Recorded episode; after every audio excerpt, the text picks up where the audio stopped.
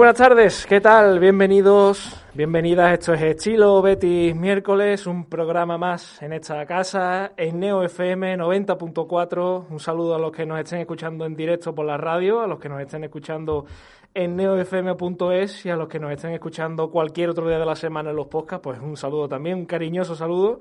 Se celebra que estén al otro lado como siempre cada semana y aquí estamos en un programa más, ya eh, casi casi que terminando el mes de marzo. Por delante las diez últimas jornadas de liga y un Betis que viene, ya saben, de ganarle dos goles a cero al Levante el pasado viernes. Hace ya parece un mundo ¿eh? de ese último partido de liga y ahora mismo inmersos en este balón de selecciones, el España Sub-21, que ha estado jugando hasta hace relativamente poco, con Juan Miranda como titular y también tendrán que hacer lo propio en estos próximos días, canales con la selección española, Guardado y Lainez con México, Mandy con Argelia, Claudio Bravo con Chile, pero no están ni Fekir con Francia ni William Carvalho con Portugal. La verdad que bastante sintomático esas ausencias de sus respectivas selecciones nacionales.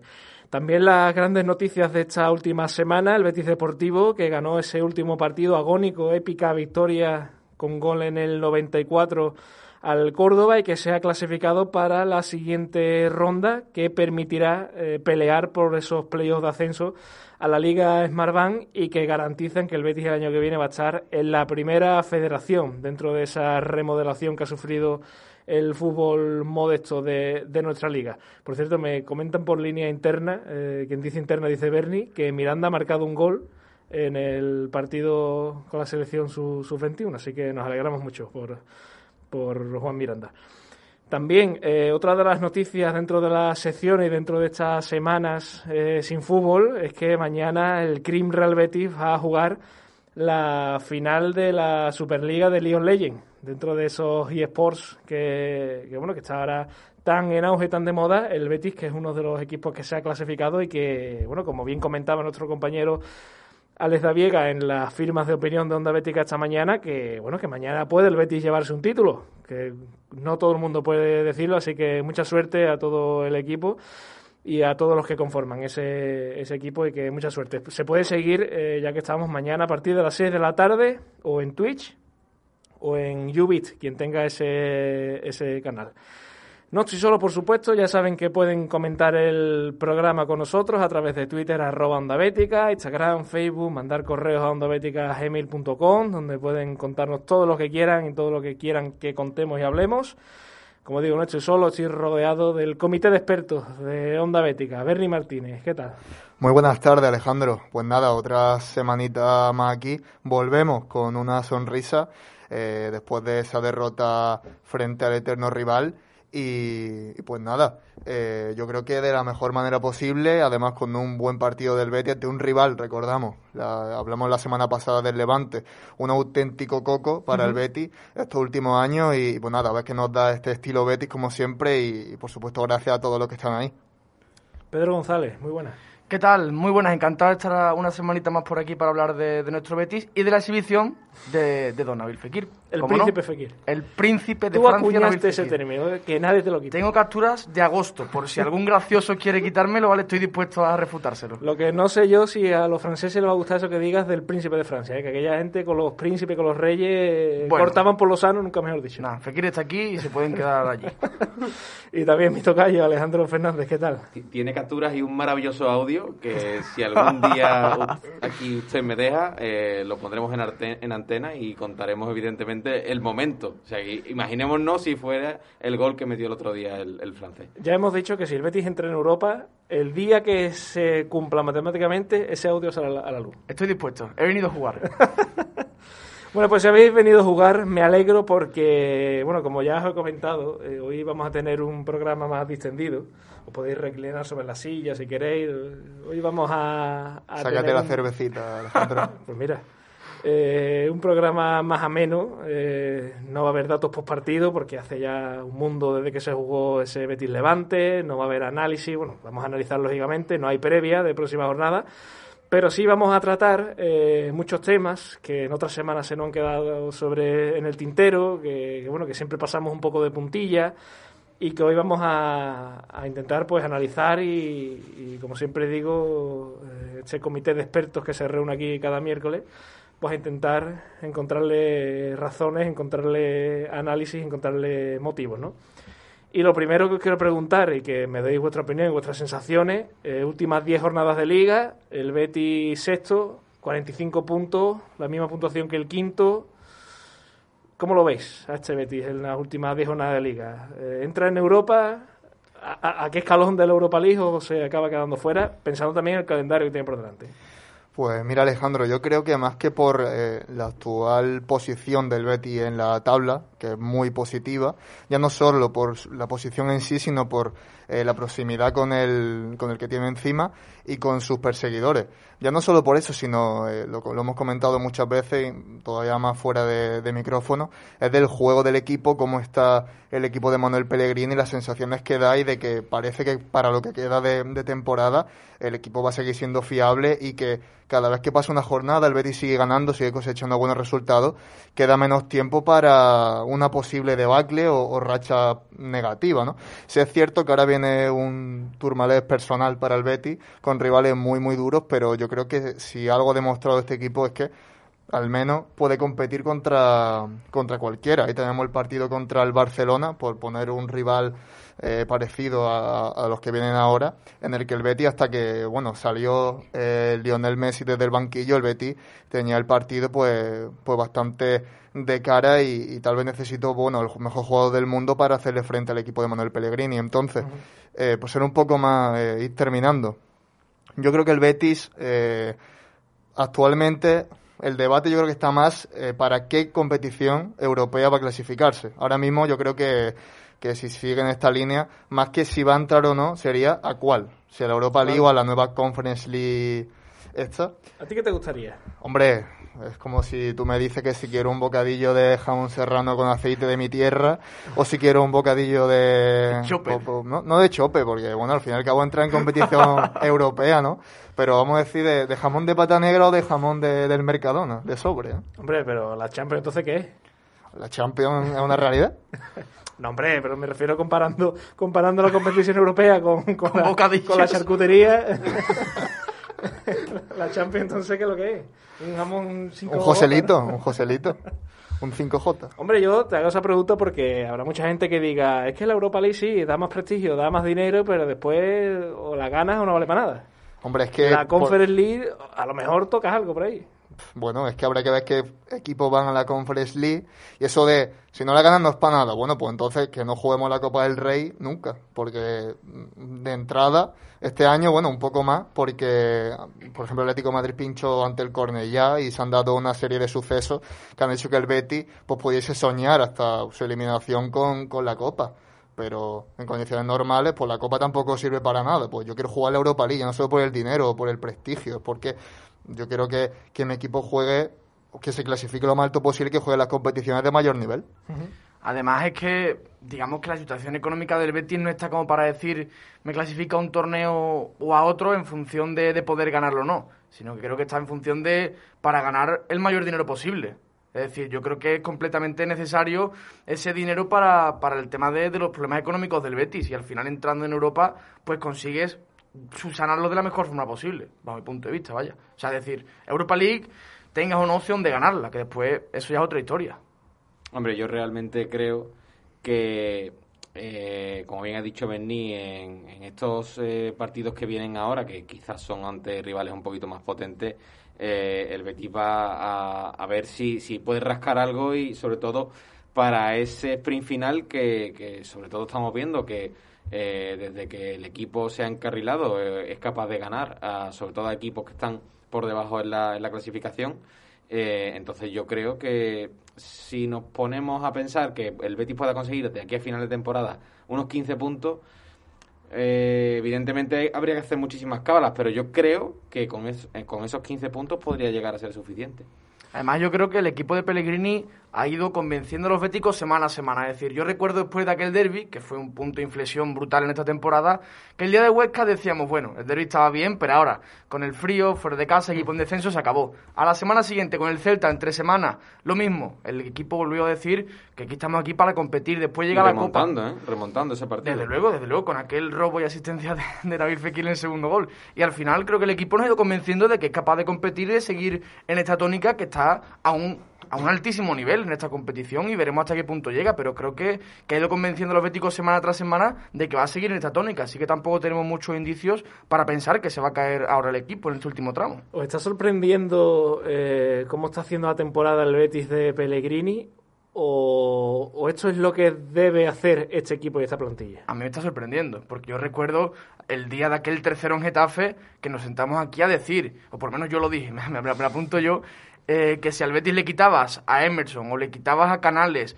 o a Fekir o al portero, a Bravo, el equipo se caía. Y al final me, he equivocado al 100% porque el equipo ha acabado compitiendo mejor con Lainez, con Rival, con Miranda, con los futbolistas con los que yo contaba que no estaban para este nivel.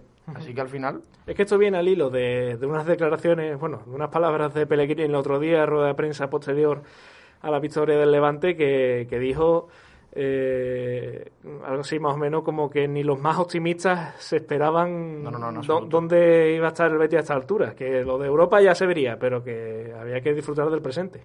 Hombre, yo pienso que, que es cierto que cuando hubo ese cambio del banquillo llegó Pellegrini con un entrenador que ante todo estaba contrastado, pese al fracaso en el West Ham en Inglaterra, eh, yo creo que, que, yo pienso como Pellegrini, como el propio Pellegrini, que yo creo que pese a que todos pensamos que el Betis puede hacer una temporada mejor que estos, estos años con Rubi, eh, que no, iba a, no íbamos a ver ese cambio tan brutal, porque la temporada empezó como empezó, los parapalos llegaron y hubo partidos en los que, Pedro, lo has dicho tú, eh, no, me senté aquí, y yo también y todo, asentando aquí a, pues que nos faltó echarle gasolina a la mesa y tirar una cerilla, porque el equipo no estaba bien, los fantasmas del pasado, los famosos fantasmas del pasado, volvieron, y aquí estamos echándonos las manos a la cabeza e incluso se, se, leía gente pensando que Pellegrini no se comía los polvorones o que, o que era un fiasco, ¿no? Y que era el enésimo fracaso de el enésimo proyecto fracasado. Eh, eh, al, hilo de, la anterior pregunta que ha hecho Alejandro, hemos hablado de que el Betty, incluso yo, pues que le puede competir a los equipos eh, que le van a venir ahora que son bastante complicados. Pero acabo de encontrar aquí información de Jordi Santamaría de, de Mundo Deportivo. Alcatalá. Alcatalá. Alcatalá y eh, eh, estos datos son después del derby, o sea, no cuentan el partido frente al Levante, pero eh, los de Pellegrini tras la derrota en el, en el derby contra el Sevilla solo habían sumado 6 puntos de 39 en los 13 partidos jugados ante los 10 primeros clasificados. Y luego 36 puntos de 42 de los 14 partidos jugados ante los 10 últimos. O sea que ahora siempre hablamos de, de la sensación y la estadística. Y con la estadística en la mano, parece que estos equipos de, la parte alta de la tabla no termina el Betis de, de arañarle puntos, como ha comentado el compañero Alejandro, que el Betis ahora que tiene que aguantar un poco eh, la montaña, intentar rascar algo y luego el sprint final. Pero la, verdad que con la estadística en la mano... Bueno, por lo menos solo le quedan dos, al Real Madrid y Atlético. Claro, al fin y al cabo para esto sirven los colchones, o sea, para que cuando viene la vaca flaca, pues tenéis de dónde sacar. Oye, eh, ¿qué esperáis de Pellegrini en estos últimos partidos? Eh, esto ya hemos hablado mucho, que si va a haber muchos cambios en el 11, si el otro día eh, ya demostró que va a haber rotaciones. ¿eh? Esa entrada de Alex Moreno por Miranda, Laines por Rival, volvió Borja Iglesias a la titularidad. Mm, ¿Cómo veis a Pellegrini en estos últimos partidos? A mí la impresión que me da es que va a continuar manteniendo, digamos, la columna vertebral del equipo, que entiendo que es Bravo, Mandy, Emerson Guido incluso te metería también aguardado en ese del vivote que de momento está rindiendo también. Y después arriba Fekir y Borja Iglesias. Entiendo que irán rotando entre Lainez, Rival, Juanmi, quizá algún partido Joaquín Otello. En el lateral izquierdo creo que también irán rotando Juan Miranda y un Alex Moreno que el otro día le faltó ese puntito de terminación arriba, pero qué piernas tiene de sobra. Luego lo de Víctor Ruiz que, que hoy comentaba el propio Pepe Lías que, estaba lesionado, no estaba entrenando y que quizá podía volver Bartra, pero creo que la columna vertebral del equipo va, a continuar siendo la misma. Yo lo que veo que eh, el propio entrenador puede hacer cambio de, hombre por hombre o, pieza por pieza y sin embargo el, equipo sigue compitiendo, tiene una idea bastante fija eh, y eso es síntoma de, equipo mm, no solo ganador, sino que sabe competir y que sabe sufrir los partidos, ¿no? Una tónica habitual que estamos viendo, eh, aparte de que el Betis está empezando cada vez a encajar menos, eh, porque no sé si ya son 11 partidos o 10 partidos con portería cero, quién lo diría por aquel entonces, hace medio media temporada. Eh, el Betis está sabiendo eh, llevar mm, al final, al tramo final del partido, un partido que esté igualado o que esté eh, sobre todo abierto para terminar de machacarlo. Aquí, evidentemente, entra la labor, el análisis o la lectura del entrenador, que hasta la fecha, excepto en dos ocasiones, ha sido perfecta. Eh, y sobre todo, jugadores que sí están dando ese pasito hacia adelante, como estamos viendo, por ejemplo, a Juanmi, eh, Borja Iglesias ya hemos, hablado anteriormente, Guardado yo creo que ha vuelto a, consolidarse en el 11, y sin embargo otro tipo de jugadores que no lo estamos viendo y que inclusive eh, yo creo que el entrenador ya está dando un mensaje a la directiva, como puede, puede ser el ejemplo de, Loren, o en algunos partidos también eh, el querido Tello, ¿no? no, pero sí, pero estamos viendo que, que hay futbolistas que sí están dando ese paso hacia adelante y están aportando y, y al fin y al cabo eh, Pellegrini está consiguiendo que el Betis sea un equipo difícil de ganar y sobre todo que compite. Mira, al hilo de, estos nombres, si queréis ya los saco. Eh, nombres como Guardado, ya lo habéis dicho, como Juanmi, como el propio Fekir incluso. Mandy también diría yo. Mandy, eh, jugadores que, que siempre cumplen, que podemos decir que siempre están en el aprobado, o casi siempre. Menos, menos Mandy que a veces le da... Bueno, pero en estos últimos partidos... Modo Mandy. Siempre están en el aprobado. El 2021 espectacular. Pero siempre están en la picota también. ¿Qué es lo que pasa? Yo es lo que iba a preguntar. Es la, la, pregunta que iba a lanzar. Juanmi y Mandy quizás no tanto, pero ¿por qué? No sé si odio es una palabra muy grande, pero ¿por qué la gente en redes sociales se queja tanto de Andrés Guardado? Es que yo no me lo explico. Y quiero saber vuestra opinión, o sea, no, no por saber las críticas de los demás, porque al final saberlo es imposible los porqués, pero vuestra opinión sobre Guardado, porque yo por lo menos el rendimiento en el campo de Guardado en estos tres años, yo creo que poco se le puede reprochar. Podemos hablar del tema de las lesiones, que este, recordemos que este año debuta en la jornada 9 en Mestalla, que son palabras mayores. Que se fue con México. Claro, eso sí, el tema de las lesiones lo entiendo, pero yo creo que cada vez que juega, bajo mi punto de vista, normalmente cumple. Hombre, el otro día lo estamos, lo estamos hablando en el análisis del partido. Eh, evidentemente, eh, si miramos la trayectoria de Andrés Guardado en el Betis, yo no le tengo mucho que, recriminar al mexicano. Cuando llegó era volante, Setién lo utilizaba casi, casi de organizador del, del, equipo y del juego. Eh, y fue muy importante porque aportaba muchísimo equilibrio en el centro del campo y además aportó muchísimas asistencias en aquella temporada. Después empezó a jugar cada vez más retrasado. Es un jugador polivalente porque también lo hemos visto jugar en esta misma temporada en las bandas o con Setién también jugó y con Rubi en algún que otro momento en el lateral izquierdo. Yo creo que es un futbolista que siempre cumple. Sí que es cierto que eh, al principio de la temporada, de esta presente temporada, se le achacó pues que evidentemente eh, su físico pues no, no daba el mismo rendimiento que, por ejemplo, sí está dando ahora, ¿no? Eh, en cuanto al partido que vimos el otro día, yo ya lo comenté en el análisis y también lo hablamos nosotros eh, precisamente después del partido. Yo creo que eh, aportó muchísimo equilibrio. Pellegrini se vio forzado a quitar a Guido Rodríguez tras la tarjeta amarilla y dio entrada a William Carballo. Y fue guardado el que mm, sostuvo ese centro del campo, esa poca aportación que tiene William Carballo a la hora de robar el balón para ser él el que cogiese un poco esa batuta, ¿no? Entonces, eh, jugó los 90 minutos, eh, no hay mucho que recriminarle, al revés, tiene muy buen, muy buen sentido del juego cuando tiene que distribuir a banda. Entonces, tácticamente, poco se le puede achacar. Quizás lo que sí que se le ha podido achacar últimamente ha sido que, evidentemente, no es un futbolista que rompa líneas, porque para eso está Canales. Eh, y bueno, pues que evidentemente su físico no es el mismo con el que llegó pero a día de hoy yo creo que es pieza, pieza fundamental en el sistema de Pellegrini. También es verdad que Guardado es ese futbolista que siempre hace la típica falta porque llega tarde y va a pasar de rosca. Bueno, tiene, juega a ese ritmo loco que, hace que pierda una pelota y la eche fuera de banda. Eh, muy impulsivo, sí. Sí, es muy impulsivo. Y eso pues tiene cosas buenas, porque lógicamente no es William Carballo, William Carballo es la sangre fría hecha persona y Guardado pues ese motor que todos estos equipos necesitan, pero claro, eh, eh, es ese trabajo en la sombra que muchas veces se dice que mucha gente no lo ve, pero que el día que no está guardado el equipo lo nota muchísimo. A mí me pasa con Guardado como con Aitor Rival, que cuando él juega y al equipo le resta me parece más un tema de decisión de entrenador que de propio nivel de futbolista. Es decir, Rival, también últimamente también muchas quejas a Rival. O sea, Rival juega o sea, Rival es quizá el futbolista más fácil de ver lo que sabe hacer. va a trabajar hasta que se canse minutos 60-70 que va a salir. Con balón le cuesta un poquito, va a intentar atacar la espalda. Es bastante limitado en espacios reducidos.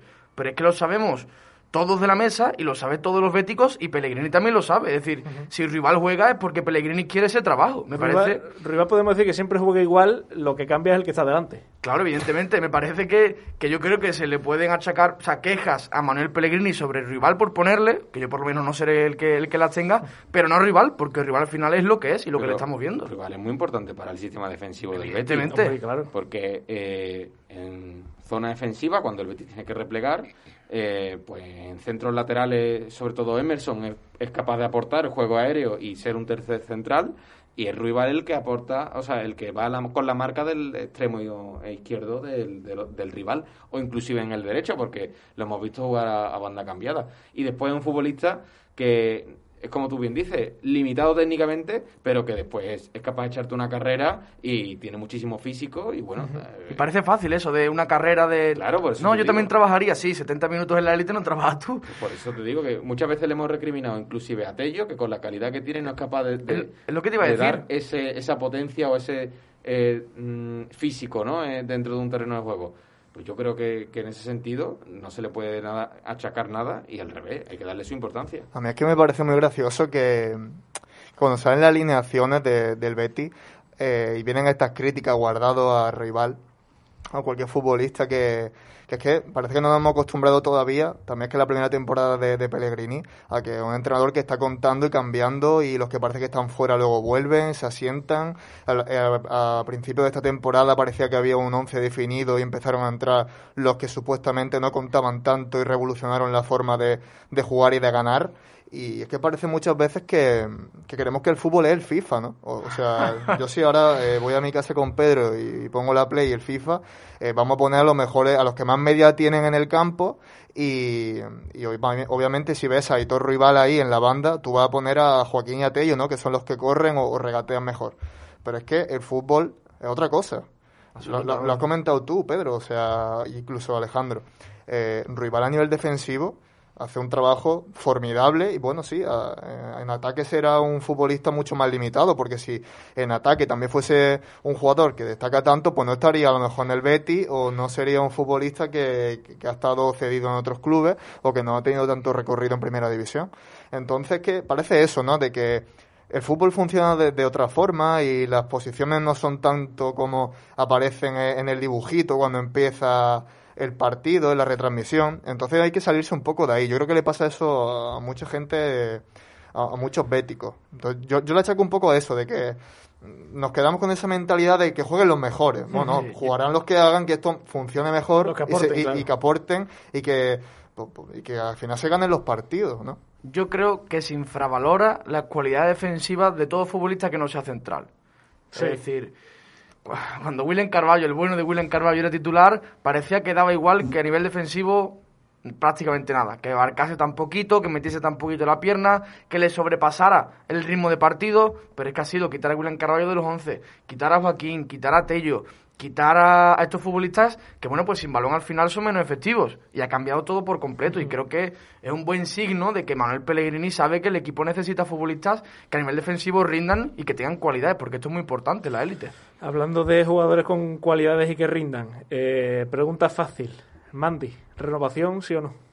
Uf, lo hablamos la, la semana pasada y, es que hay... Yo estaba deseando que saliera esta pregunta, la verdad. es más, eh, no sé si el bueno de Fran eh, estaría dispuesto a hacer otro estrado a favor de la renovación de, de Pero está grabado que yo dije que sí. pues yo no recuerdo mi respuesta, fijaos. Yo tampoco me acuerdo. Pero, a día de hoy. A, día, de hoy. Eh, el otro día creo que hace el mejor partido con la camiseta del Betis. Incontestablemente sí, porque eh, como tú bien estás diciendo, bien al corte, bien en la salida de balón, eh, muy cerca siempre del delantero rival, eh, rápido a la hora de, precisamente hacer ese tipo de, coberturas. Yo creo que un partido de 10, eh, muy importante también que creo que con Víctor Ruiz se, está compaginando muy bien los centros laterales, lo está empezando a defender cada vez mejor el equipo. Eso es algo que en un intervalo de la temporada contra Atleti, contra Eibar, nos hicieron un destrozo en ese tipo de jugadas. Yo creo que a día de hoy el nivel defensivo del, del argelino es digno de, de, evidentemente, renovarlo y más, si cabe, si lo ha pedido el entrenador. Yo creo que el debate está un poco por el otro lado de la defensa. Es decir, vamos a ponernos que han 10 jornadas, no quiero ser el gafe de la mesa, pero ¿confiaríais vosotros en Víctor Ruiz para ir a jugar Europa como titular compañero de Mandy? Yo, por lo menos, creo que no. Es que, a ver, es que esa pregunta es la misma que yo me planteo con Mandy.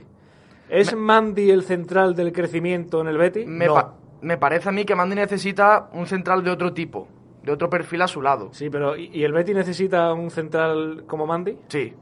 Yo creo que sobre todo para la salida de balón. Pues yo creo que no. Yo creo que sobre todo la faceta de, de, la salida de balón le hemos visto este año que al Betis le ha dado mucho. Es que sabe lo que pasa con Mandy, que se cumple aquello de más vale malo conocido que bueno por conocer. A Mandy ya lo conocemos y sabemos Pero... que, hombre, que se tendrá sus dos o tres cositas, sus gambazos típicos, sus cositas de Mandy, por Dios, no haga esas cosas. Mandy Blandy. pero después es un central que te cumple y ya está. Y entonces eh, preferimos tener a Mandy antes que gastarnos los cuartos en un central que no sabemos cómo vendrá y a saber cómo sale. Pero también el Mandy el 2021 creo que el Betis le necesitaría. Por, por, por, nivel y por rendimiento. Sí, pero es que el Mandy... ¿Cuál es el Mandy de verdad? Es que esa es la pregunta. Pues el Mandy de verdad, yo creo mi lectura del Mandy de verdad... ¿El, el Mandy, que... de, ¿El Mandy de San Mamés no, o el Mandy del otro día? El Mandy de verdad es el que no tiene por delante... Que por cierto, aquel partido lo jugaron Víctor Ruiz y Sidney, ¿eh? creo. Sí, sí, sí. Aún así. Ah, pues bueno, pues me da igual. Aún o sea, así, cualquier, aún así. Cualquier otro día. Yo creo que de, yo que sé, el Mandy, el Mandy del día del Getafe. El Mandy de verdad. El Mandy de, del día que se expulsa. De, también, también. de, No, sí, yo solo, era un apunte solamente. De contra el Barça, que me da igual. Pero sí, el, el Mandy de verdad, o por lo menos el rendimiento de Mandy, el que el Betis debe tener en cuenta, es el rendimiento del Mandy cuando no tiene por delante a William Carballo, a Joaquín, a Tello, futbolistas que después hacen que el equipo a nivel defensivo rinda mucho peor. Es que no es lo mismo tener delante a Guardado y Guido que tener a William Carballo. Pero es que esto... Eh, sé que soy muy leñero con el portugués, no, pero al final creo que no, no, así. Pero, no, no, pero es que esto, mira, vuelve a pasar lo mismo que pasaba con el Betis de Setién. Cuando el Betis de Setién era un equipo que el trabajo lo hacía colectivamente, había futbolistas que individualmente mejoraban muchísimo sus prestaciones.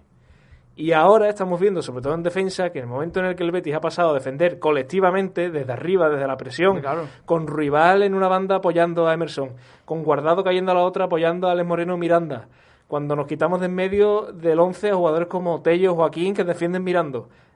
Eso ha hecho que el Betis colectivamente mejore en defensa y por ende que Mandy y Víctor Ruiz parezcan eh, Beckenbauer y Maldini. Pero ento entonces... Entonces... Es, es, el Betis que vamos a tener la temporada ya, que viene, entiendo, ¿no? Pero compensa, esto es como el anuncio del Día del Padre, compensa tener jugadores que necesitan del global es que del eso, equipo. Esos son todos, ¿vale? Un, ce un central no. que un central que no dependa del colectivo eh, 70 millones. Bueno, claro, mínimo. Lógicamente, pues, lógicamente, pues por eso yo pregunto. Pero entonces eso es imposible. Eres... Ah, pues por eso yo pregunto, ¿es Mandy el central del Betis del crecimiento que el Betis necesita? ¿Tú sabes quién ha respondido ya? Manuel Pellegrini. Siempre, claro. Dijo que sí. Entonces yo al César lo que es del César. Hombre, vamos a ver también. Yo me subo en el barco. Pero sí, una cosa es el Betis del pero es que imagínate que sale Pellegrini. Oye, lo, lo del barco yo también lo dije hace tiempo. Perdón, pero imagínate que sale Pellegrini quedando 10 jornadas por delante, sabiendo que Mandy, es titular y dice, bueno, ya veremos si renueva o no, que se vaya mejor, que se va... no, Pero no. el Betis del crecimiento no es que vuelvan al 11 futbolistas que sin balón sean flojitos para tener un central de 80 millones. Eso es surrealista. Pues yo creo que, que Pellegrini no se casa con nadie. Si le hacen esa pregunta ya sabrá cómo, cómo salir, en plan de, bueno, la plantilla, tal, no sé qué. Yo, yo, creo que él se ha mojado y ha dicho, sería bueno para el futuro del Betis tener a Mandy en la plantilla. Si no, no te mojas, ¿no? No sé, pienso yo. A ver, yo, yo creo que aquí eh, estáis dándole un poco de leña a Alejandro y yo no digo que... yo, yo, yo, no, yo no digo que Mandy no le haga falta el Betis, porque me parece que es un central que, que puede que Alex tenga un poco de razón en que, como lleva tantos años aquí, sí, lo conocemos ya y sabemos que tiene racha en la temporada, que es bastante fiable y que está bien, pues, pues bueno, pues que, que renueve, ¿no? Pero es que la, la cosa está en que hace ya muchos programas hablamos eh, largo y tendido de que el Betis necesita una revolución en la defensa. De que, y además, si entramos en Europa, yo creo que es el momento tal vez no el momento económico, pero sería el momento adecuado de llevar a cabo este tipo de, de procesos de remodelar el equipo para competir en Europa lo mejor posible y bueno, teniendo en cuenta que se ingresa más dinero y otras variables. Entonces, a mí me parece muy bien que aquí ahora seamos Team Mandy porque en el 2021 lo ha tocado una varita o se juegue mejor o esté reforzado, pero yo creo que todos los que estamos aquí en su momento no dijimos que Mandy se fuese o que tal se fuese, pero hablamos de una revolución en la plantilla y que no sea solo de que viene Víctor Ruiz y se va a Fedal. Entonces, aprovechando de que también veremos si hay que buscar un recambio para Emerson o si se queda o qué pasa, eh, ¿qué pasa con esa revolución ahora? O sea, Mandy parece que, por lo que comentó Juan Busto, eh, va a renovar y va a seguir no sé a qué precio, no sé cuántos años, se verá y veremos si compensa más o menos, porque Mandy está en su plena madurez deportiva y yo creo que, que bueno, que si además iba a ir gratis, pues puede que renovarlo no sea una mala opción en absoluto. Pero, ¿qué pasa con esa revolución? Porque si hablamos de una revolución es de un cambio de raíz. Entonces, si un futbolista que lleva tanto tiempo, ya lo conocemos de sobra, y vamos a alargar el contrato, alargar el paso que va a estar aquí, ¿dónde está la revolución? Porque si, el, si los retoques para Europa en defensa, esperemos que no, se queda en renovar a Mandy y traer un recambio de Emerson, es que vamos a estar casi en las mismas. Y, si, y, se supone, y por la, eh, bueno, la trayectoria que lleva este temporada el equipo, de que podemos entrar en Europa. ¿Y qué pasa? ¿Hay revolución o no queremos revolución? A ver, a, lo mejor el año que viene económicamente no es el mejor año para hacer la revolución, pero entiendo lo que dice. O sea, si va a haber revolución, eh, que renueven a Mandy, por lo menos no se va gratis y, que venga el Inter de Milán si es verdad que viene y, se vende. Ahora, si no va a haber revolución porque va a ser imposible fichar o gastarse más o menos dinero y seguramente haya salidas obligadas tipo Emerson, tipo incluso Miranda, tipo William Carballo que hay que paliar antes que un central, pues entonces lo renovamos sin problema. Claro, en ese caso yo lo entiendo perfectamente. Es que entonces a lo mejor este movimiento, si se termina dando, es un poco ya, se van viendo los síntomas de lo que ya se está, obviamente, se va planificando ya siempre, la dirección deportiva siempre está trabajando, ¿no? Y yo creo que ya a la altura que estamos se estará pensando en esos eh, posibles futuros, de, depende del dinero que se tenga y cómo acabe el Betty. Entonces, puede ser que esto sea algo sintomático de lo que va a pasar este verano, al menos en la defensa de que si hay urgencia económica, urgencia de, posiciones que necesiten de ese esfuerzo económico, que no son los centrales, pues bueno, seguimos con lo que estamos, se renueva tal vez incluso a Víctor Ruiz y, y para adelante. Pero es que, a ver, en algún momento tiene que llegar el cambio y, el cambio no llega, hay, que salir de la zona de confort. A ver, que yo no estoy diciendo que Mandy ahora para el Betis año que viene vaya a ser el fundamental, que vaya a ser o sea, una pieza importantísima una pieza primordial, yo no lo creo, pero sí que creo que por el nivel, por el rendimiento que está, no tendría sentido la renovación. Lo de la revolución, pues puede haber revolución sin tener esa renovando a Isamandi. La revolución puede ir por lo de Alex Moreno, que estamos viendo que no tiene mucho sentido. Lo de Montoya, que al parecer la noticia que salió es que estaba cobrando bastante.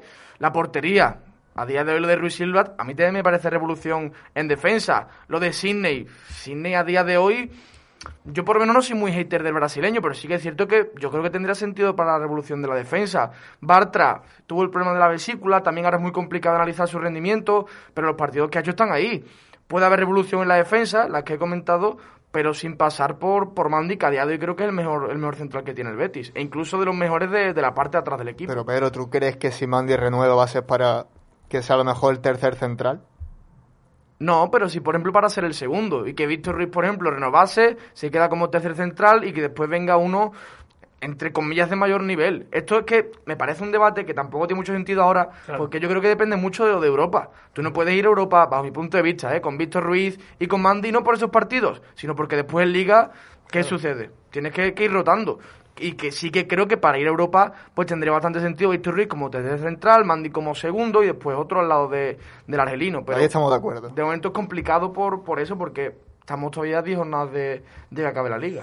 Pues aprovechando que quedan 10 jornadas para el final de liga, vamos a regresa esa sección que, que tanto nos gustó la temporada pasada en la que sacamos nuestra calculadora, hacemos cábalas, tiramos de quinielas y apostamos, bueno, y jugamos un poco a ver cuántos puntos va a conseguir el Betis de aquí a final de temporada. Recordamos que el año pasado fue en ese último, en el último programa Y pre-confinamiento. metimos al Betis en casi en Champions. Le dimos al punto como al Betis como que 50 puntos. Y, eh, os vinisteis arriba de una manera incomprensible. Pero bueno, que estamos aquí eh, con un Betis que a lo mejor inspira un poquito más de confianza para ver qué pensáis y, y entre todos pues hacer esa quiniela y esas cábalas para ver cuántos puntos va a tener el Betis la- al final de temporada. Así que empezando si quieres por Pedro, ter- terminando por, por mí. eh, Elche Betis, después de Semana Santa. Eh, tres puntitos. Sí, sí, obvio. Hombre, yo creo que si, si no le damos la victoria contra el Elche al Betis, malo. Sí, aquí, aquí ganan los tres puntos. Empieza el Tourmalet, que hemos dicho antes. Eh, Real Betis, Atlético de Madrid. Cero. Eh, cero. Empate. Yo digo cero también. Vamos a intentar ser un poquito lógicos, porque claro, es que si no es complicado. Real Betis, Atlético de Bilbao. Uno. Uno. Palmamos. Yo digo uno también. Hay que, hay que estar un poquito variado, hombre. La visita al Bernabéu, Real Madrid y Real Betis. Uno. Cero. Cero.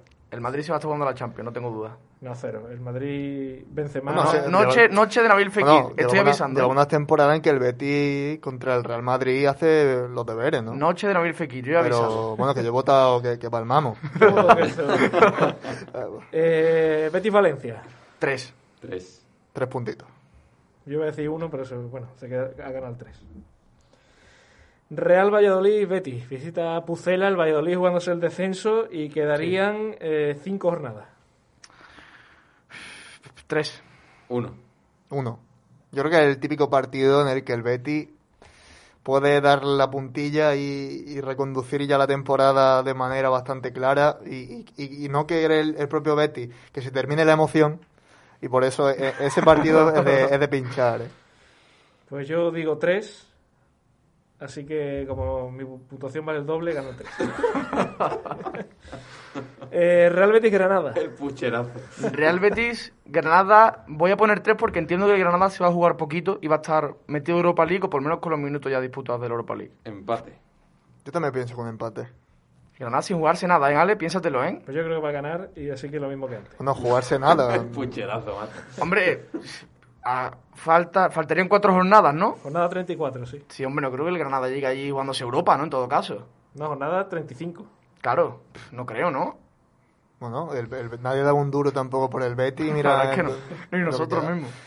Pero Últimas tres jornadas de liga contra equipos que van a estar ahí en la zona media-baja. Eh, Eibar, Betis y Purúa. Tres puntitos. Yo quiero ser optimista y pensar que estos equipos o están descendidos o no se juegan nada. ¿En casa La verdad, o...? fuera, fuera. Ojo, el Eibar, el peor local de la liga, solo ha ganado un partido. Hasta Pues, que llegue el Betis. se ha dado la vuelta un poco a la estadística, porque el Eibar lleva esta temporada aguantando bastante de sacar puntos en, en su particular campo. ¿eh? Pues el Betis siempre que ha, ha pisado Ipurúa, Ah, bueno, no, yo me, yo me refiero a esta temporada. ya bueno, esta temporada ya. Ah, yo- bueno, yo en- digo de, de- En de- general el Betis pasado. sí, en general sí. Tú has claro. dicho que gana. Yo digo que gana el Betis. Yo creo que también. Vale, pues, Las tres jornadas son, entre Pues comillas, gana. perlitas y los equipos se juegan poco, ¿eh? penúltima jornada de liga. eh, viene al Villamarín un Huesca que seguramente esté ya descendido. Tres puntos. Tres puntos. Tres puntos. Yo espero que venga salvado, me cae bien, Pacheta. Y última jornada de liga, el Betis que se va a Balaídos contra el Celta ahí, ahí seguro que no se juega nada. No ahí ya- sabemos cómo. pero tiene lo- que lo tener mismo muy mala suerte. Se, se juega nada el Betis. Ah, Ah, bueno, sí, la quinta plaza ya asegurada, te refieres, ¿no? O la sexta. No, hombre, yo creo que victoria. También victoria. Yo.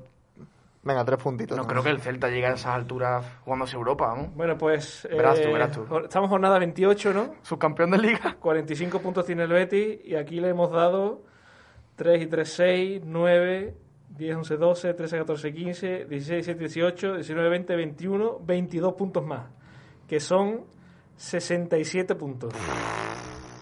Casi nada, ¿eh? Vamos, vamos a pecar de lo mismo que. Creo que es, creo que sería la mejor puntuación del Betis en todo el siglo XXI. 67 puntos. Hombre, a ver, pensando en los partidos que tiene por delante, le hemos puesto que pierde con el Atlético Madrid, con el Madrid, que empata con el Atlético de Bilbao. Y después hemos pensado, bueno, hemos entendido que la mayoría de equipos no se van a jugar mucho. Granada, Celta, No, el análisis es que de las últimas 10 jornadas de liga, el Betis gana 7. Ahora, ahora es cuando viene el golpe de realidad. No, no, no. Espérate, golpe de realidad. Pues mm, ha perdido dos partidos Eso también es cierto, ¿eh? en todo el siglo, XX, o sea, perdón, en todo el año 2021.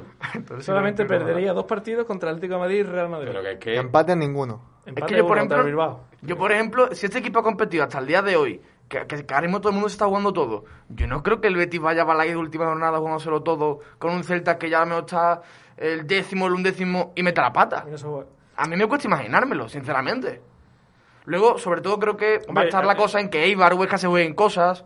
Creo que ahí más o menos va a estar también yo creo que hemos sido aventurados en, el, en ganarle al Granada, ¿sabes? Sí, que claro. es un, par- Pero que es un porque yo- partido muy rocoso. Pero porque yo creo, yo creo que no se va a jugar mucho el Granada a esa altura. Pero es que se jueguen más o se jueguen menos, los equipos, No te te van a, van- te- los equipos no te van a regalar la hombre, no te, lo, no te lo van a regalar, pero fue un Granada que a lo mejor está ya duodécimo o un décimo a tres una de terminar la liga, No, que ya pero- matemáticamente no puede ir a Europa. Pero Pero, aún así no me parece que... tiene importancia. Hombre, claro que tiene importancia, pero... Acabaría el Betis pero con 21 victorias. Es Es que- es es de que- Champions. Como siempre se fue a la cabeza. Bueno, Nos acordaremos de los puntos de, Es de es diciembre. que es de Por suerte esto se queda grabado. acabará el Betis noveno al final. Oye, con estas cábalas más o menos, ¿en qué jornada creéis que el Betis... ¿Cómo, se- cómo? ¿En qué jornada creéis que se, eh, se clasificaría matemáticamente por Europa con estas cábalas?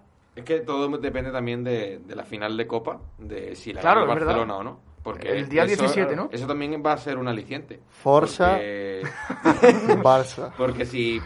eh, y también estamos viendo que el Villarreal sigue en competición europea, que por ahora está solventando los partidos, pero eso también va a acumular un desgaste, que quieras que no, evidentemente, nos beneficia. Entonces, bueno, yo creo que ahora mismo el Betis tiene que luchar contra la Real Sociedad, que va a ser eh, el con el que va a competir ese quinto puesto, y si gana el Barcelona la, la- la Copa del Rey, pues ya vamos a estar un poquito más tranquilos, ya solo vamos a mirar a Villarreal, Ojo que el Villarreal está a dos puntos solamente, ¿eh? que al final el Betis tampoco es surrealista que se acabe con, con la ganado. clasificando para Conference League. Pero creo que, que el Villarreal, pues lo, lo- lo vamos a mirar, creo que tiene las dos últimas jornadas rivales muy duros, tipo Real Madrid o, Es que o Barcelona, pero también pueden venir sin jugarse nada. también tiene, Entonces, claro, también bueno, tiene que Tiene un poco la complicado, liga- es no tiene- complicado, No tiene es pinta de que la liga se vaya a decidir muy pronto. La verdad es que no. el calendario también de los equipos que están ahí ahí con el Betis. De verdad que a mí me gustaría echarle un El vistazo. del Villarreal es el peor, lo subió El Pepe el otro día. Villarreal eh, juega contra el Sevilla y contra el Real Madrid las dos últimas jornadas. Bueno, pues del Sevilla olvídase que nos haga un favor, creo yo, ¿eh? Sí, ahí va a estar complicado. Pero bueno, el, que, que, es- que es cierto que estamos aquí haciendo cábala y números. pues bueno, cuando, estamos, hombre. cuando realmente es imposible a día de hoy saber qué va a pasar. O sea que... No, hombre, claro, pero Hemos bueno. venido a jugar, lo he dicho Creo que aquí estamos hablando un poco de. Bueno, es que el Betis va a llegar a la última jornada jugándoselo. lo- Los demás equipos no se van a jugar nada. Bueno, a ver si el Betis va a ser que no se va a jugar un pimiento. No, hombre, no creo, ¿no? Eso ya sería... es que Aun perdiendo en los partidos de Athletic, Atlético y Madrid, seguiré metido en la pomada, ¿no? Sí, no sí. creo que, por eso mismo, no creo que, hombre, sería demasiado Hombre, dramático. Hombre, 67 puntos, si no te da para entrar en Europa, 67 puntos. Hombre, eso sí, Eso- pero eso, sí que sería dramático. eso sí que sería dramático. Hombre. O que Fekir se lesionara, son cosas que son dramáticas. que no lo sabemos, lo mismo. Fekir cogió el COVID ya o no. Si no recuerdo Sí, mal, creo que sí. cuando el Betis va a Champions, por allá por el año 2005, eh, creo que consigue 64 puntos. Sí. Y Villarreal, el perseguidor, 63. Hombre, pero estaremos de acuerdo que el Betis tiene un calendario.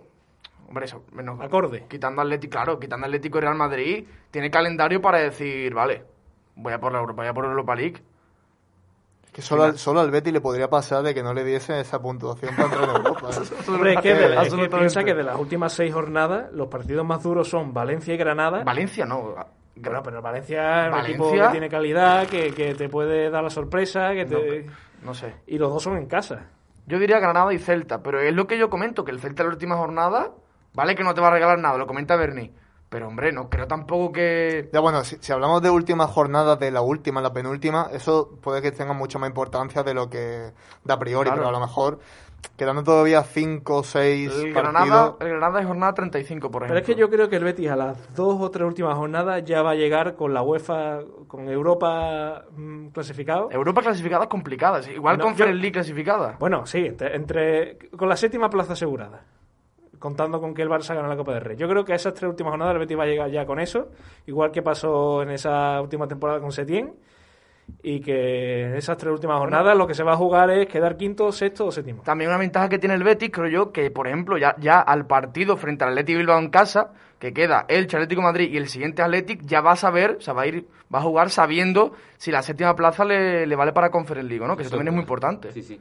Que la final el 17 de abril entre Atlético de Bilbao y, y Fútbol Club Barcelona. Y además lo que es vital es el próximo partido contra el Elche. El Betis Sí, ahí tiene que sumar además. de tres seguro, porque si veis en la jornada, creo que la Real Sociedad juega con el Granada. No, no, no, Real Sociedad, eh, Derby Vasco. Ah, claro, Atlético Real. Sociedad Club de Bilbao, que se juega un miércoles después, y el Villarreal juega con el Granada. Y, no, y a eso iba. Has comentado que el 17 de abril es la final de la Copa del Rey. ¿Y el Betis- 4 es la otra? El, el 21 de abril eh, juega el Betis contra el Bilbao. O sea, que van a llegar eh, poniendo los suplentes O prácticamente. sea, van a llegar después de haber jugado dos finales, porque la primera es el 4, y, y lo que comenta Ale, con, con la otra final recién jugada. Fíjate lo que te digo, yo casi que prefiero que la próxima jornada ganen Betis, Real Sociedad y Villarreal y quitarte a Levante, a Bilbao, Granada de la pelea. Se quedan tres equipos y el que mejor sea y que gane el mejor entre esos tres y nos repartimos quinto, sexto y séptimo.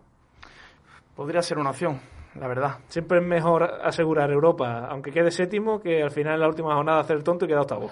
Pero a mí Pues la, yo creo la que no, ¿eh? la Conference League a mí... uf, de Bueno, hecho, claro, pero- ¿Tú no quieres que nos vayamos No, no, a no, pero- Tirana? Pero, no, pero que, pero que he visto una noticia, El ya para, para el colmo ya de, de la broma, de lo que nos puede pasar, no sé si era el desmarque, hablando de la Conference League, de los posibles equipos, y te salían equipos que yo me he asustado.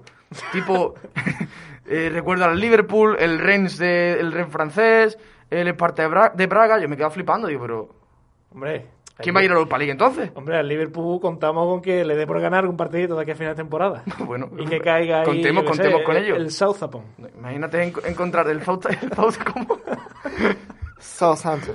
Ya, ya veremos. Yo, creo que, que, que el día que el Betis se clasifique para Europa, que yo ya digo que creo que para las tres últimas jornadas ya va a estar clasificado, Hola. eh, Toco un día vamos a venir con, lo- con las clasificaciones de todas las ligas de Europa a ver quién está clasificado de momento para Europa y Pues va, a para, estar, va a estar muy curioso. para la Conference League. Eso estaría bastante, bastante Y curioso. ese mismo verdad. programa, cuando el Betis esté clasificado para Europa, que ojalá lo hagamos, ese programa con el Betis clasificado, ponemos el audio de Nabil Fekir, el príncipe de Francia. Y esperemos que, esperemos no lo escuche mucha y el gente. himno de la Conference League. Esperemos que no lo escuche mucha gente en Twitter, la verdad. Bueno, eh, últimos 10 minutitos de programa vamos a hablar de dos temas un poquito más banales, eh, pero que bueno, que también son interesantes. Eh, las últimas semanas se conoció que el Betis está negociando renovación con Capa para, bueno, para seguir, para que la marca italiana siga vistiendo la- al Real Betis, pero que está abierto a otras marcas. Eh, a día de hoy, eh, primero en Onda Bética, podemos decir que el Betis ya tiene el catálogo de Capa para la próxima temporada y que ya se saben el color de las camisetas del Betis para la próxima temporada. Otra cosa es que ahora haya un giro de los acontecimientos, Betis, el Betis rompa con capa y se una a otra, Pero yo, yo a creo otra que marca. aunque, aunque rompiese, eh, esta la próxima temporada tiene que vestir capa. Porque ya la- esas equipaciones ya está- tienen que estar en proceso de fabricación. Yo es que ahora mismo no o- o recuerdo- proceso avanzado de producción. El contrato ahora mismo no recuerdo cuántos años es, pero lógicamente no lo van a romper. Pero yo os pregunto a vosotros, eh, ¿os gusta capa? ¿Qué os parecen las los diseños, camisetas que han sacado durante estos años? Y si preferís otra marca, porque con esto hay mucha polémica. ¿eh? La gente a capa no sé por qué no le gusta demasiado. Yo es que no tengo mucha experiencia con el tema camisetas. Si no, usted habéis visto mucho más y habréis visto cada horror o cada camiseta gloriosa de- del Real Betis. Yo por mi parte, pues a mí Adidas me gustaba en su época, pero también es verdad que al final son camisetas de catálogo, que son las cuatro, las barritas verde y blanca, el escudito y a correr, y que te ponga Adidas en la esquina. y capa, digamos que es el otro extremo. O sea, camiseta, la de este año de, de los adoquines de Plaza España de la morada, Sí. la del año de Europa, ese verde fosforito con, con azul, La, de, la gris del río de este año. la gris del río. Que Eso bueno, Adidas no te lo va a hacer. eh, no, desde luego que no. A mí, por, por ejemplo, la de este año, a mí no me han disgustado. A nivel de... Es que esto está muy sujeto a los gustos. A mí no me han disgustado y me parece un toque de originalidad a- al club. Luego, claro, ahí también está quien sea más tradicional, más clásico, o quien sea más, más moderno, claro. Yo, eh, yo creo que hay dos variantes eh, a nivel personal, ¿no? Lo primero son a nivel de diseño. A mí me parece que Capa cuida bien al Betis, ya no solo por las equipaciones principales, sino porque saca más camis- camisetas, re- ah, bueno, sacó esta camiseta que yo sé que Alejandro la tiene, esta de... Sí, la del año 96, la 97. vintage. Efectivamente, pues tiene esos detalles de... sacar camisetas aparte de las tres principales. Yo creo que cuida muy bien al Betty que, que pues, es un equipo que le importa, que quiere que esté con ellos, que lo cuida, que le saca camisetas, le gusten más o le gustan menos al beticismo, ¿no? Y luego, a nivel de, de, usuario, a mí no me gusta Cava porque son camisetas tan pegadas y el tejido que tienen, a mí no me gustan. En ese sentido. No, que, no te gustan o que no te quedan bien. Vamos a ver. Vamos. Porque yo puedo decir lo mismo. Efectivamente, pero es que yo no sé, yo creo que a poca gente, así de, rango medio, le quedan efectivamente increíblemente bien las camisetas de capa. A prácticamente nadie. aquí se está riendo a, los jugadores y poco más. para los que tienen que ponérsela. ¿no? Jugadores y culturistas. A nivel de ponérmela, yo creo que mientras que el Betty esté con capa, yo no voy a la tienda de la calle Sierpe a comprarme una camiseta de 80 euros de capa. Pero a nivel visual a mí me gusta. Pero hay otra versión, ¿no? Que tienen que no es, em, digamos, camiseta de futbolista, ¿no? Sí, no, hay... La que no es combat. Claro, la combat esa que... Yo creo que, yo creo que aún así te son del mismo tipo. Te ¿eh? sacar lucir las vergüenzas. No, no, no, pero es cierto, hay dos categorías. Una para futbolistas, que y otra para personas normales. Bastante más pegada eh, y con otro, con otro estilo en, en la tela y, y, sobre todo en el escudo, que es de plástico. Y después está la camiseta para aficionados, que sí que es de tela, que está un poquito más holgada a ver, yo evidentemente coincido con que eh, es bastante agobiante ponerte una camiseta de futbolista, porque es para lo que es, para jugar al fútbol y sobre todo a primer nivel y no para un aficionado que lo que quiere es vestir sus colores y ir a la playa, por ejemplo, o al campo. E, e, ir a gusto con, con, su camiseta. Yo que ya monto en la tercera década en años de edad, pues eh, sí que es cierto que cuando yo empiezo a, tener memoria sobre el Betty, el Betty tenía Umbro eh, y por aquel entonces evidentemente era otro tipo de, de equipación, pero sí que es cierto que, que me criado prácticamente o he mamado el Betis con capa y, y esas camisetas de Alfonso, de Finidi, también de, de, años sobre todo cuando el Betis bajó a segunda con otro, otros colores, el azul, el marrón, el negro. Entonces, bueno, yo Mm, sí soy fiel seguidor de capa, pero a modo aficionado sé que es un poquito incómodo ponerse ese tipo de camiseta. Y eso que, bueno, que yo evidentemente pues, puedo vestirla un poquito mejor que los demás, pero, pero sí que es cierto que es bastante pegajoso. yo creo que esto es cuestión de gusto, al fin y al cabo. Para los coleccionistas le encantará que el Betis saque 40 camisetas al año y que sean diferentes y después habrá gente que los más clásicos que digan pues no pues una camiseta de raya verde y blanca y la segunda verde o negra o blanca. Pero sí que y lo ha comentado Bernie yo agradezco por ejemplo el detalle que han tenido esta temporada con el, la equipación vintage eh, verde agua eh, de aquella mm, temporada 95-96, que la verdad que era muy bonita y que inclusive solo jugó al Betis contra el Granada en e, esa, esa equipación y lo estaba comentando anteriormente, ojalá vuelva el Betis en esta misma temporada, vuelva a utilizarla, porque es muy bonita, trae buenos recuerdos y sobre todo porque evidentemente son los colores del Betis e historia del Betis. Oye, la camiseta esa que se diseñó, de la, que la gente mandaba los diseños por Twitter, ¿esa se llegó a usar al final? Mm, no, sí, un partido contra Celta, se hizo una parecida, ¿no? Para un partido contra el Celta el año pasado. Eh, Algunos detalles no, se, utilizaron, pero creo que sí hubo un partido. Algo parecido, ¿verdad? Sí, sí, sí. Pues habrá que esperar a ver qué pasa con Capa y el Betis. De todas formas, como ya decimos, el catálogo ya está y ya se saben los colores, no los diseños, pero sí los colores al menos de toda la equipación del Betis el año que viene. Bueno, pues eh, ha sido un placer este programa más o menos, más distendido. Eh, aprovechando que hay parón de selecciones y aprovechando que no hay liga. Así que las gracias a vosotros por haber estado aquí en el día de hoy, Pedro. Pues nada, un placer como, como cada miércoles y con muchas ganas de volver después de Semana Santa para hablar sobre el Betis de Manuel Pellegrini. Y Berry, lo mismo te digo. Igualmente, muchísimas gracias a todos y bueno, programa distendido porque nos vamos ya de, nos vamos de, vacaciones, ¿no? Y Alejandro Fernández Tocayo, lo mismo te digo. Muchísimas gracias y bueno, eh, una semana en la que ojalá el año que viene podamos tener otra otra perspectiva, ¿no? Eh, ya nos gustaría ponernos este domingo el traje, pero pues no va a poder ser, así que bueno, recemos por eso. Las gracias a Alba que hizo que también que esto sonara magníficamente bien como siempre y las gracias a todos los oyentes que han estado al otro lado eligiendo Estilo Betty, eligiendo Neo FM y eligiendo la radio al fin y al cabo. Nosotros volvemos después de Semana Santa. Eh, la semana que viene pues descansamos, también una semanita de vacaciones en todo Neo y volveremos después de ese Betis Elche y con la previa del Betis Atlético de Madrid. Así que lo dicho, eh, disfruten de esta típica Semana Santa y esto ha sido Estilo Betis miércoles y rechaza imitaciones.